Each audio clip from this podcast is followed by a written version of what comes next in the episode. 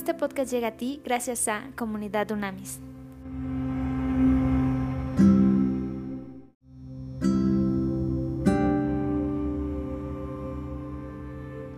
Trascendente día. Vamos a eh, hoy estudiar la carta de Santiago, que me parece una carta extraordinaria. Yo te puedo decir que para mí, vuelvo a confirmar, es de mis cartas favoritas, ¿ok?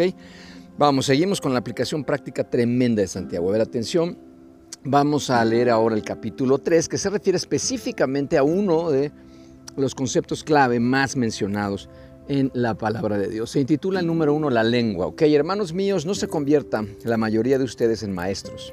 Fíjense qué fuerte. Bien saben que el juicio que recibiremos será mayor. Toma la atención. O sea, cuando tú y yo enseñamos, obviamente tenemos una inmensa responsabilidad.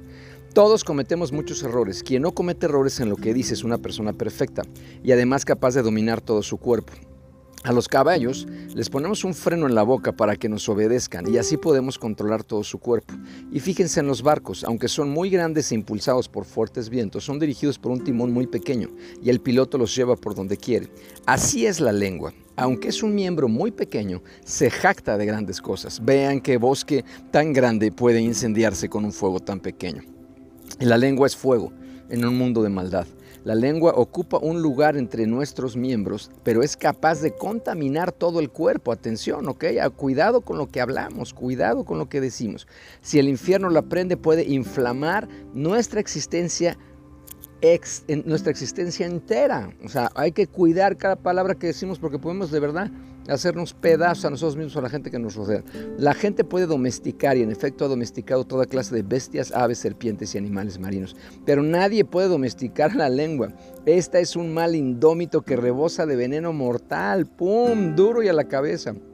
Con la lengua, y aquí explica por qué porque uno se sorprende, ve, el 9 lo que dice, con la lengua bendecimos al Dios y Padre y con ella maldecimos a los seres humanos que han sido creados a imagen de Dios. Hijo, qué fuerte. Génesis 1.26 es la confirmación acá. De la misma boca salen bendiciones y maldiciones. Hermanos míos, esto no puede seguir así. ¿Acaso de una misma fuente puede brotar agua dulce y agua amarga? Dice qué comparación más cañón. No es posible, hermanos míos, que la higuera de aceitunas o que la vid de higos, o sea, es conforme lo que hay en nuestro corazón, así habla la lengua, está cañón. Ni tampoco puede ninguna fuente dar agua salada y agua dulce. Qué, qué, claridad, qué impresionante. En el 13 se intitula La sabiduría de lo alto. ¿Quién de ustedes es sabio y entendido? Demuéstralo con su buena conducta y por medio de actos realizados con la humildad propia de la sabiduría. ¿Ok? Pero si ustedes abrigan en su corazón amargura, envidia y rivalidad, no tienen de qué presumir y están falseando la verdad. Uf, o sea, hay que echar fuera amargura, envidia y rivalidad. Esta clase de sabiduría no es la que desciende de lo alto, sino que es terrenal, estrictamente humana y diabólica. Fíjate qué cañón, ¿ok? Aquí Santiago habla de una sabiduría humana, terrenal y diabólica. Al rato vamos a ver. Pues donde hay envidias y rivalidades, allí hay confusión y toda clase de maldad. Hijo, qué fuerte. Donde hay envidias y rivalidades, ahí hay confusión y toda clase de maldad. Pero la sabiduría que viene de lo alto es, ante todo, pura y además pacífica, amable, benigna, llena de compasión y de buenos frutos, ecuánime y genuina. ¿Okay? Te, da, te da rasgos de carácter clarísimos que debemos tú y yo vivir y dar fruto. Y el fruto de la justicia se siembra en paz para que los que trabajan para la paz. Qué fuerte y qué poderoso está esto. A ver, vamos rápidamente porque hay muchísima información, ¿ok? Fíjense muy bien. Número uno, a ver, eh, eh, a los líderes es bien claro, esta, carta está escrita para, es, muy práctica, es absolutamente práctica en una ética individual de creyentes, de hijas e hijos de Dios, ¿ok? Ahora, si, vemos y enfocamos rasgos de líder, a los líderes se les juzga con una norma más alta que aquellos que los siguen. Y aquí cuando habla los maestros está cañón. Esto podemos referirnos en 1 Timoteo 3 y Tito 1, ¿ok? Se le presta mucha atención a los detalles que debe tener un líder, un maestro, alguien que está sirviendo como líder y que tenemos el privilegio de servir personas, Pero aquí Santiago recuerda, a quienes están en posición de liderazgo serán considerados responsables en lo que toca a seguir el ejemplo de Jesucristo, tanto en el espíritu y la conducta que manifiesten como en sus palabras y actitudes. A los gobiernos los militares y los dirigentes de negocio rara vez se les juzga por sus vidas personales. A los líderes en el reino, en el reino de Dios, ojo, ¿eh? Sin embargo, a nosotros se nos juzga no tanto por lo que logramos y llevamos a cabo, claro que eso es un hecho, el fruto que demos, pero más bien es por el carácter que revelamos, ¿ok? De acuerdo a lo que somos y a lo que no hacemos, ¿ok? Esta alta norma se aplica no tanto a los logros del líder como a la condición de su corazón y de su espíritu. Muy cañón. Es posible alcanzar grandes logros y aún mantener un comportamiento eh, ortodoxo y no obstante manifestar un espíritu impío y carente de amor. Pero si no hay problemas con el corazón del líder, el buen comportamiento vendrá siempre detrás, ¿ok? Y se manifestará con un buen liderazgo. En este caso hablando de maestros. Aquí puedes confirmar y estudiar más profundamente Génesis 12, Génesis 17, Génesis 22, Timoteo 3 del 1 al 3, ¿ok? Importantísima la responsabilidad que tenemos inmensa. Entonces los maestros no somos solo responsables de nosotros mismos, sino de todos aquellos que están bajo nuestra influencia. O sea, se nos van a pedir cuentas de eso. Pues hay que tener cuidado. Y los que tenemos el privilegio que Dios nos da de poder alcanzar cientos, miles de personas, pues imagínate nomás la mega responsabilidad que tenemos. ¿ok? Entonces, eh, habla de la lengua de una manera interesantísima cuando dice que la lengua es un miembro pequeño y en fin. Pero su poder e influencia, para bien o para mal, son desproporcionados en comparación con el mini tamaño que tiene específicamente la lengua. ¿Ok? Cuando habla de... Eh, Santiago habla muchísimo de perfección, perfección, perfección, pero siempre sabiendo que no la vamos a alcanzar. Y te vuelvo a repetir alguna vez lo que dijimos aquí en el podcast, como hay un dicho japonés que me fascina que dice, apunta a la perfección dispara y apunta a la perfección y en el camino te vas a encontrar la excelencia. Y efectivamente, las y los japoneses están muy cañones en, términos de, excelencia y por eso lo logran, porque apuntan a la perfección. Ok, perfecto es teleios, de telos, fin. Teleios se refiere a aquello que ha alcanzado su fin, o sea, a lo terminado, completo, perfecto. Es algo que está terminado, que es completo. Cuando se aplica a personas significa integridad, eso es lo que hoy falta, congruencia, integridad, es importantísimo hoy en el liderazgo y en toda persona que tenemos la posición de servir a alguien, ¿ok? E incluye la idea de totalidad, más particularmente cuando se habla se le aplica a los plugins la palabra denota madurez. Importantísimo. Esta, esta carta apunta absolutamente a la madurez espiritual, mental, emocional y no solo física, biológica. ¿okay? Después del 6 al 8 habla del mal y el infierno y el veneno mortal, así de cañón, si no dominamos la lengua. Entonces la verdadera fuente del mal que no puede ser refrenado, representado por la lengua, es el, el infierno. O sea, de ese tamaño lo compara Santiago.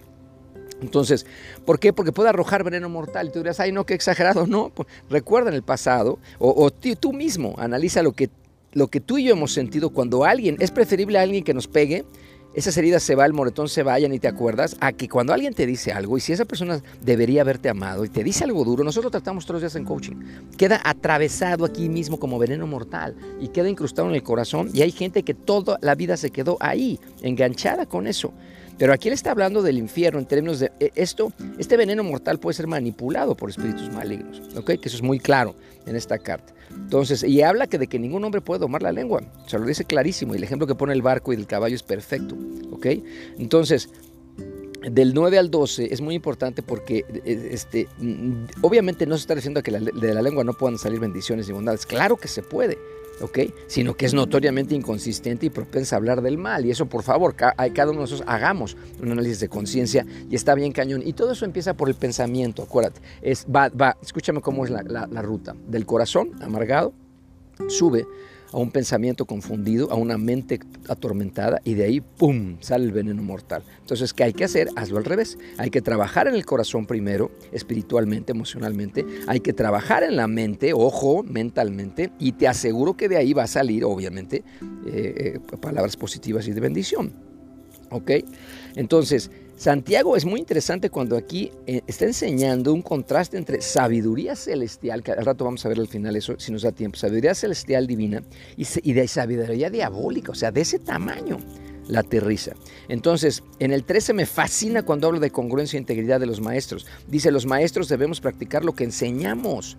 O sea, ya basta de hipocresía, ya basta de falta de integridad e incongruencia. Por eso hoy los jóvenes y niños están tan mal, porque ven maestros, papás, líderes que obviamente hablan hablan, hablan y viven cero, no viven nada de lo que están enseñando. Pues los chavos no son tontos y por eso hoy hay tanta confusión, ¿ok? Y chécate esto en el 14 que está cañón. Dice claramente, cuando un maestro está motivado por ambiciones egoístas, siempre mentirá contra la verdad, o sea, manipulará, será muy rudo verbalmente y de muchas formas. Si tú tienes el privilegio de ser maestro, de ser líder, de instruir, yo te pido que en este momento hagas un análisis de tu corazón, que le pidas a Dios que escudriñe tu corazón. Es muy importante. Y Santiago describe de una manera preciosa, con rasgos de carácter muy claro, la sabiduría práctica y moral, ética, o sea, de, actividad, de fruto, no la teórica, ¿ok? A ver, muy bien, todavía nos da tiempo, quiero ver una parte final maravillosa en griego de lo que significa exactamente sabiduría. A ver, checa que está cañón y vele anotando, ¿ok? Sabiduría es Sofía en griego, Sofía. Y acuérdate que el principio de la sabiduría en la palabra de es el temor a Dios, el amor, el honrarlo, el ubicarlo como prioridad en nuestras vidas. Entonces, Sofía es sabiduría, ¿ok? Que viene de sofos, sustantivo, sabio es experto en algún área. Habilidad en las cuestiones de la vida. ¿okay? Administración sabia demostrada en el trazado de los mejores planes y la elección de los mejores medios. Todo esto implica, incluyendo la idea, ojo, de un juicio sensato y sentido común. Es importantísimo. Ahí puedes referirte a un montón de versículos que no voy a dar porque son demasiados, pero velo, velo, velo, velo, estudiando Santiago y de ahí te desplazas a concordancias, ¿ok? Es un conocimiento profundo, es una percepción natural y moral.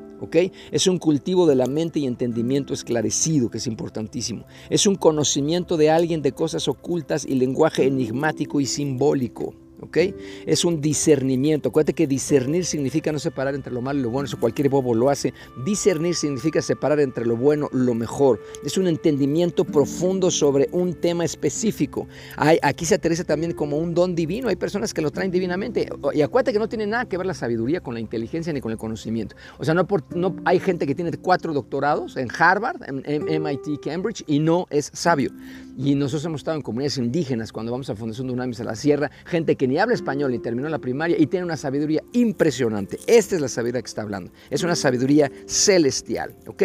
Con aplicación práctica. Y obviamente los mentores y los coaches debemos pedir, esa es la buena noticia. Si tú y yo pedimos, maestros, don, maestros, coaches, este, mentores, debemos pedir sabiduría. Y dicen la palabra que se nos dará, se nos dará sin reproche. ¿ok? Hay una medida seguramente de sabiduría, pero podemos pedir más, la maravillosa noticia. Después, habla específicamente, de, esto está hermoso, ¿ok? Cuando hablamos de sabiduría divina, Sofía, en la parte de sabiduría divina, es la capacidad que tú y yo tenemos de regular relación con Dios, nada más y nada menos. La sabiduría de Dios, habilidad, discernimiento, conocimiento, pureza infinito celestial. ¡Qué maravilla! Sea, todo eso tú y yo podemos accesar hoy y no empieza a quejarte y a victimizarte, que es que yo no estudié y no acabé la primaria. Te vuelvo a repetir, yo las personas más sabias que he conocido no tienen estudios y no tienen estructura de, poder este, eh, jactarse de 20 a 30 títulos, no la tienen. Y sin embargo lo, son sabios y sabias en la práctica.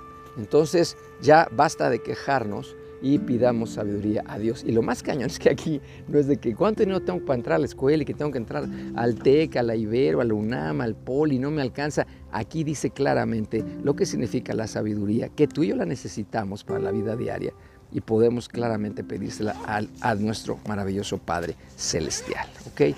Vamos a terminar. Qué maravillosas estas cartas de Santiago. Pa, en el nombre de Cristo, en este momento, primer lugar, Pa, te pedimos perdón de verdad te pedimos perdón a ti y perdón a las personas que hemos ofendido con nuestra lengua. Te suplicamos que tú cambies nuestro corazón, limpia nuestro corazón. Fuera toda amargura, toda vanidad. Limpia nuestra mente de toda manipulación, de toda mentira, para que a través del corazón y la mente salga solamente agua dulce, como lo dice aquí en la carta de Santiago. Limpia nuestro corazón.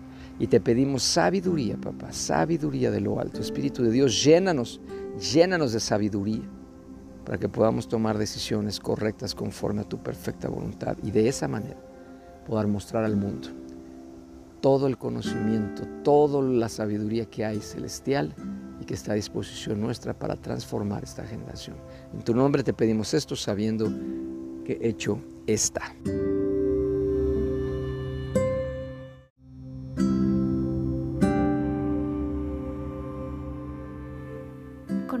En comunidadunamis.com.